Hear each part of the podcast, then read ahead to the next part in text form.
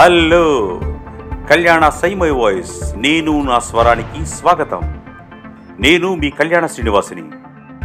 Episode number thirty టూకు స్వాగతం. ఈరోజు మీరు వినే కథ శ్రీ సన్నపురెడ్డి వెంకటరామిరెడ్డి గారు వ్రాసిన భయం నీడ. ఏ క్రూర జంతువైనా ఆహారం కోసం మాత్రమే ఇతర జంతువుల్ని వేటాడుతుంది. కానీ మనిషి సాటి మనిషిని కేవలం భయం వల్ల మాత్రమే చంపుతున్నాడు. అవును ప్రత్యర్థి వల్ల తనకు జరగబోయే ప్రమాదాల్ని ఒకటికి పదింతలుగా ఊహించుకొని అతన్ని చంపేందుకు ప్రయత్నిస్తున్నాడు. మరో మాటలో చెప్పాలంటే ప్రత్యర్థి ఏదో చేస్తాడనే భయంతోనే ఆ పని చేస్తున్నాడు. బయటి ప్రపంచంలో వీరులుగా చలామణయ్యే ఈ అరాచక నాయకులంతా చుట్టూ మంది వాళ్ళ చేతుల్లో తుపాకులు లేకుంటే వీళ్ళంత పిరికివాళ్ళు మరెవ్వరూ ఉండరు. అడుగడుగునా వాళ్ళకు భయమే. రాత్రి సరిగ్గా నిద్ర కూడా పట్టదు. ఏ కిటికీలోంచి బాంబులు వేస్తారనో ఏ చెట్టు చాటు నుంచి తుపాకీ పేలుస్తారనో ఒకటే భయం. ఆ భయాన్ని పోగొట్టుకోవడానికి అనేక మార్గాలున్నాయి. కూర్చుని మాట్లాడుకోవచ్చు రాజీ చేసుకోవచ్చు. మీసాలు కాబట్టే పౌరుషం ఒకటి ఈ దారులు కనిపిస్తుంది భయపడుతూ అనుక్షణం చస్తూ బతుకుతూ భయాన్ని చంపుకోవాల్సింది పోయి మనుషుల్ని చంపుకునే ఓ నాయకుడి భయానికి సంబంధించిన కథే ఇది.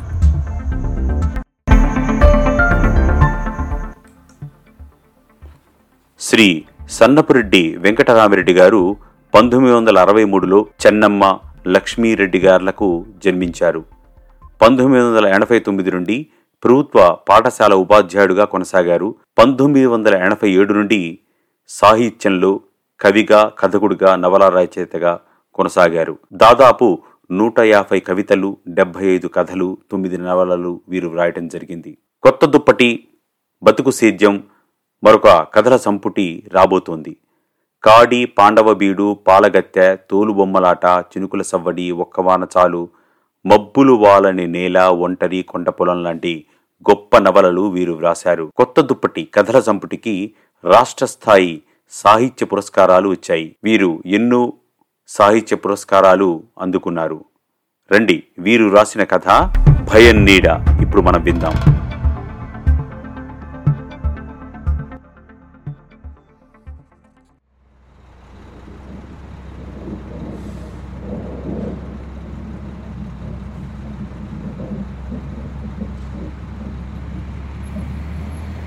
పల్లె నుంచి బయటపడి మట్టి రోడ్డెక్కింది జీపు. దుమ్ము తెరలను రేపుకుంటూ టౌన్ కేసి దూసుకుపోసాగింది డ్రైవర్ పక్క సీటులో కూర్చుని ఉన్నాడు ఎమ్మెల్యే ప్రతాపరెడ్డి. ఆయన వెనక మధ్య సీటులో చివరి సీటులో గన్మెన్ ఉన్నారు. మిగిలిన వాళ్ళంతా ఆయన అనుచరగా వాడు చాలుచుకుంటాడంటావా? పక్కవాటంగా తల తిప్పి గన్మ్యాన్ పక్కనున్న మనిషిని అడిగాడు ప్రతాపరెడ్డి.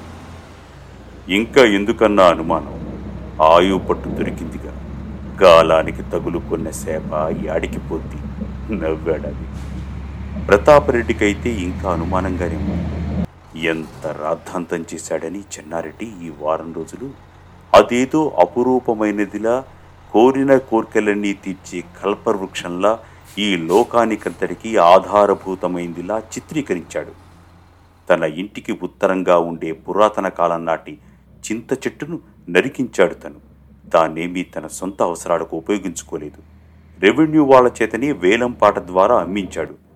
ఊరు పుట్టక ముందు నుంచి చెట్టు ఉందని కొన్ని వేల కబోది పక్షులకు ఆశ్రయం ఇచ్చేదని గ్రామ సంస్కృతికి ప్రతీక అని దాన్ని స్వప్రయోజనాలకు నరికించాడని అదని ఇదని నానాయాగి చేశాడు చెన్నారెడ్డి. పెద్ద గాలి వచ్చి పడిపోయినట్టుగా రికార్డు రాయించాడు తను. ఆకల్లాడని సంధిదశ. ఆశ్లేష కార్తెలో పెద్ద గాలి ఎక్కడి నుంచి వస్తుందని వాళ్ళు రేపటి నుంచి కలెక్టరేట్ వద్ద ధర్నా చేయాలని వాళ్ళంతా ప్రకటించడం ప్రతిపక్షాలు మద్దతివ్వటం అతని ఆయువు పట్టు దొరకకుంటే ఇబ్బంది అయ్యేది. జీపు ఫర్లాంగ్ దూరం ఉండగానే పక్కకు తప్పుకుంటున్నాయి ఎద్దుల బండ్ల లాంటివి. మోటార్ బైకులైతే నిలబెట్టి మరీ దారి విడుస్తున్నారు. ఆ ఇలాకలో అందరికీ తెలుసు. ప్రతాపరెడ్డి జీపు గురించి దాని వేగం గురించి దాని లెక్కలేని తనం గురించి. ఈ ఎర్రజెండాల వాళ్ళతో వచ్చే ఇబ్బంది ఇది అన్నాడు మధ్య సీటు మనిషి. వ్యక్తిగత విరోధులు కాదు అధికారాన్ని అడ్డుకునే వాళ్ళు కాదు. కానీ ఇదో ఇలాంటి విషయాలంటే తీవ్రంగా స్పందిస్తారు. గుంటల్లో ఎగిరిపడుతూ ఉంది జీపు. వెనక దుమ్మురేగుతూ ఉంది. ప్రతాపరెడ్డి కళ్ళు సూటిగా రోడ్డుని చూస్తున్నాయి. ఎదురయ్యే వాహనాల్ని మనుషుల్ని గమనిస్తున్నాయి. రెండు కిలోమీటర్లు వెళ్ళిన తర్వాత హఠాత్తుగా మలుపు.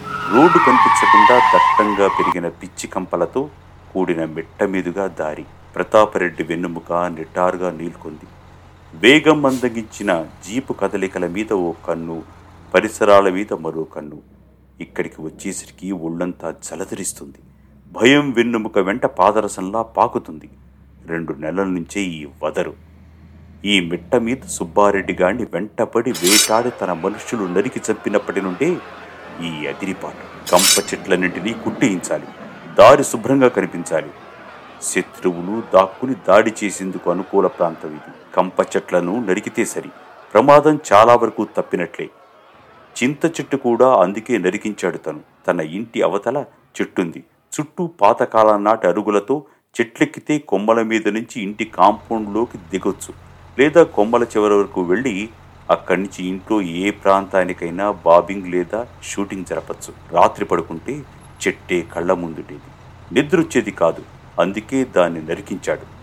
మెట్ట మీద కంప చెట్లకు కూడా ఏదో ఒక పని శాంక్షన్ చేయించి తీసేయించాలి. తన ప్రత్యర్థి చెన్నారెడ్డి కనిపెట్టుకునే ఉంటాడు. ఇంతవరకు జరిగిన విషయం వేరు. సుబ్బారెడ్డిని వేసేసిన తర్వాత సంగతి వేరు. స్వయానా వాని తమ్ముడే అతను. తనను లేపేసేందుకు ఎన్నెన్నో ప్లాన్లు వేశాడు. అందుకే తనే ఒక అడుగు ముందుకేశాడు. ఏ క్షణంలో ఏ వైపు నుంచి దాడి జరుగుతుందో చెప్పేదానికి లేదు. అన్ని వైపులా జాగ్రత్త పడాలి. తమ ప్రభుత్వమే కాబట్టి ఇద్దరు గన్మెన్లను కూడా ఇచ్చింది. తనంటే ఇప్పటికే తాలూకాలో భయం మొదలైంది. సుబ్బారెడ్డి హత్య తన్ను వీరుడిగా చిత్తినిచ్చింది. అప్పటినుంచి తనకు భయం మొదలైంది. ఆత్మరక్షణ కోసం ఎన్నెన్నో జాగ్రత్తలు తీసుకోవలసి వస్తోంది.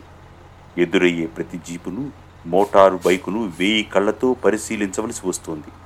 జనాలతో వచ్చే ట్రాక్టర్లు టాపు మీద జనం ఉండే బస్సు ఎదురైతే గుండె తడ. గన్మెన్ను ప్రతి చిన్న విషయానికి అలర్ట్ చేయటం అంటే తాను భయపడుతోన్న విషయం వాళ్ళకు తెలిసిపోతుంది. అందుకే ప్రతి ప్రయాణానికి ముందు వాళ్ళకు చిన్న ఉపన్యాసం లాంటిది ఇస్తుంటాడు. జీపు టౌన్లోకి ప్రవేశించింది. ఆఫీసు వద్దకు వెళితే అక్కడి ఉద్యోగులు తన పట్ల చూపించే భయభక్తులకు ముచ్చటిస్తుంది.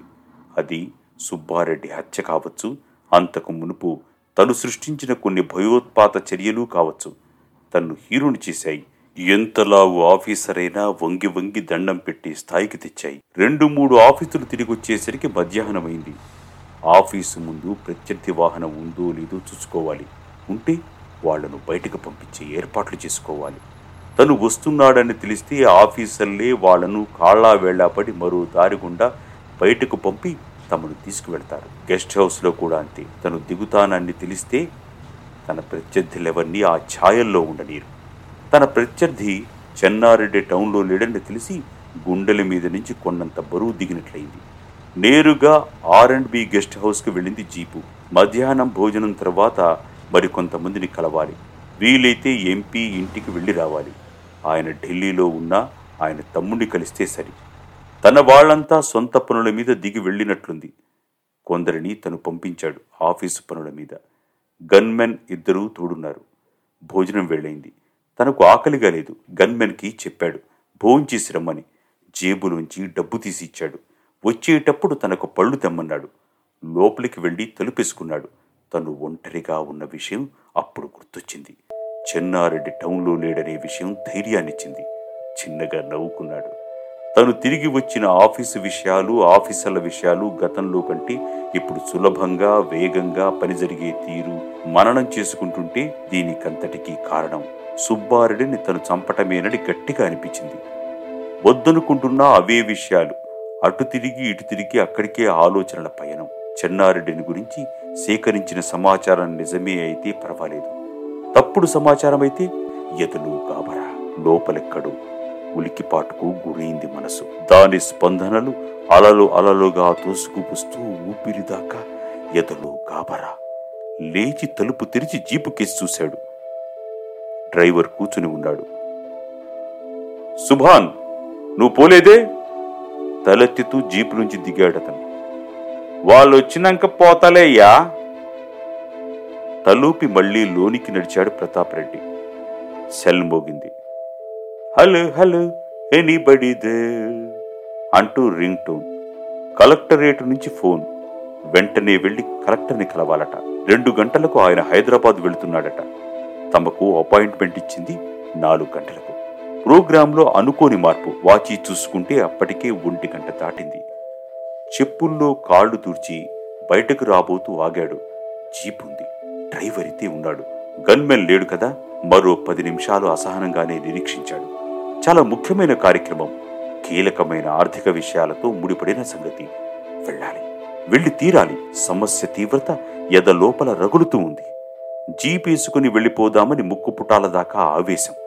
ఆ వెనకే చెన్నారెడ్డిని గురించి భయం. గుండె లోపల నుంచి తన్నుకొస్తూ ఛా!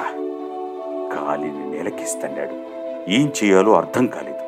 సరిగ్గా కిలోమీటర్ దూరం కూడా ఉండదు ప్రయాణం. సమయం కొలిస్తే రెండు నిమిషాలే.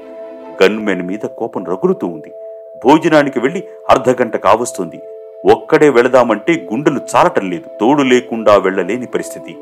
తన మీద తనకి చాలేసింది. వెంట జనం లేకుండా వెళ్ళలేని తన దయనీయ స్థితిని తలుచుకుని తనకే సిగ్గేస్తోంది. గన్మెన్ ఆలస్యం పట్ల కోపం ఎక్కువైంది. ఆవేశంతో ముక్కుపుటాలు అదురుతున్నాయి.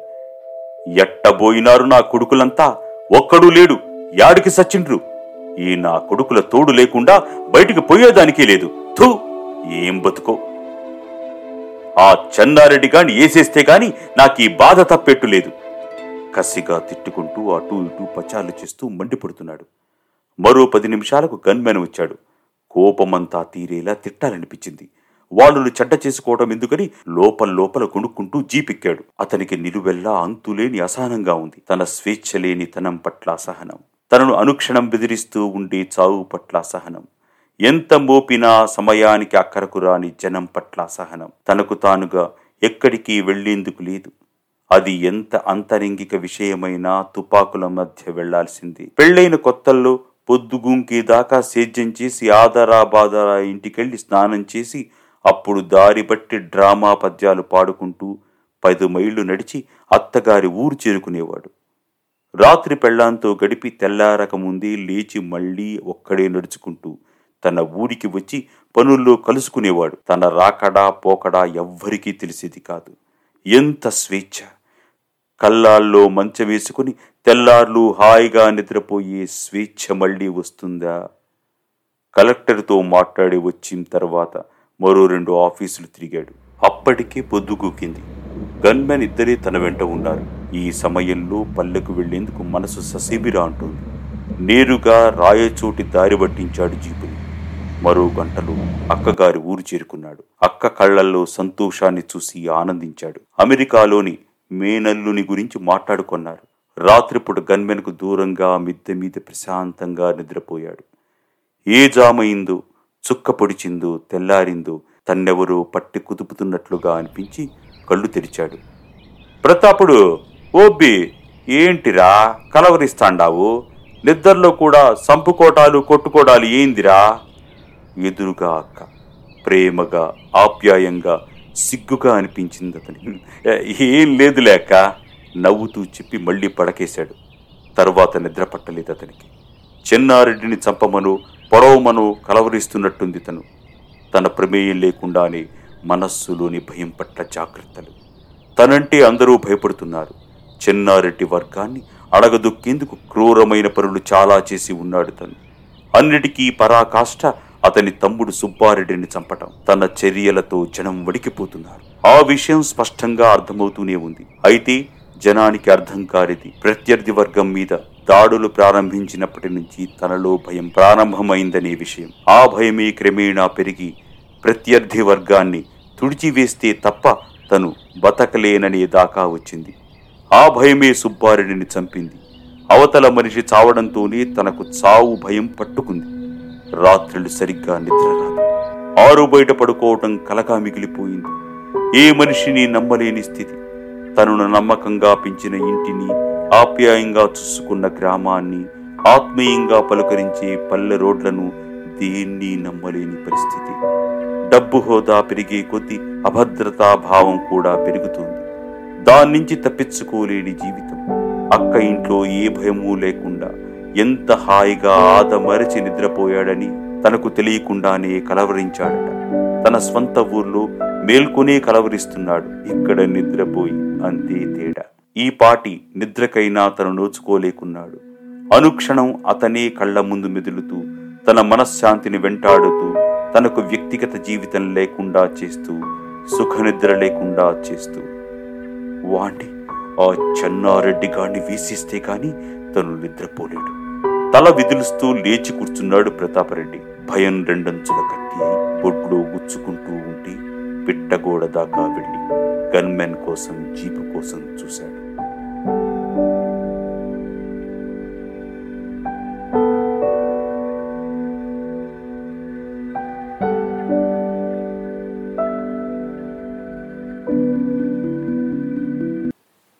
విన్నారుగా? భయం నీడ. కథ. రచన శ్రీ సన్నపురెడ్డి వెంకటరామిరెడ్డి గారు. ఇలాంటి మంచి కథలను మీరు వినాలి అంటే కళ్యాణ సైమై వాయిస్ని గూగుల్ పాడ్కాస్ట్ యాపిల్ పాడ్కాస్ట్ స్పాటిఫైలో మీరు ఫాలో అవ్వండి. యూట్యూబ్లో కూడా మీరు వినొచ్చు. యూట్యూబ్లో మీరు విన్న తర్వాత లైక్ చేయటం మర్చిపోవద్దు. సబ్స్క్రైబ్ చేసుకోండి. మీ ఫ్రెండ్స్కి బంధువులకి ఫార్వర్డ్ చేయండి. ధన్యవాదాలు. నమస్కారం.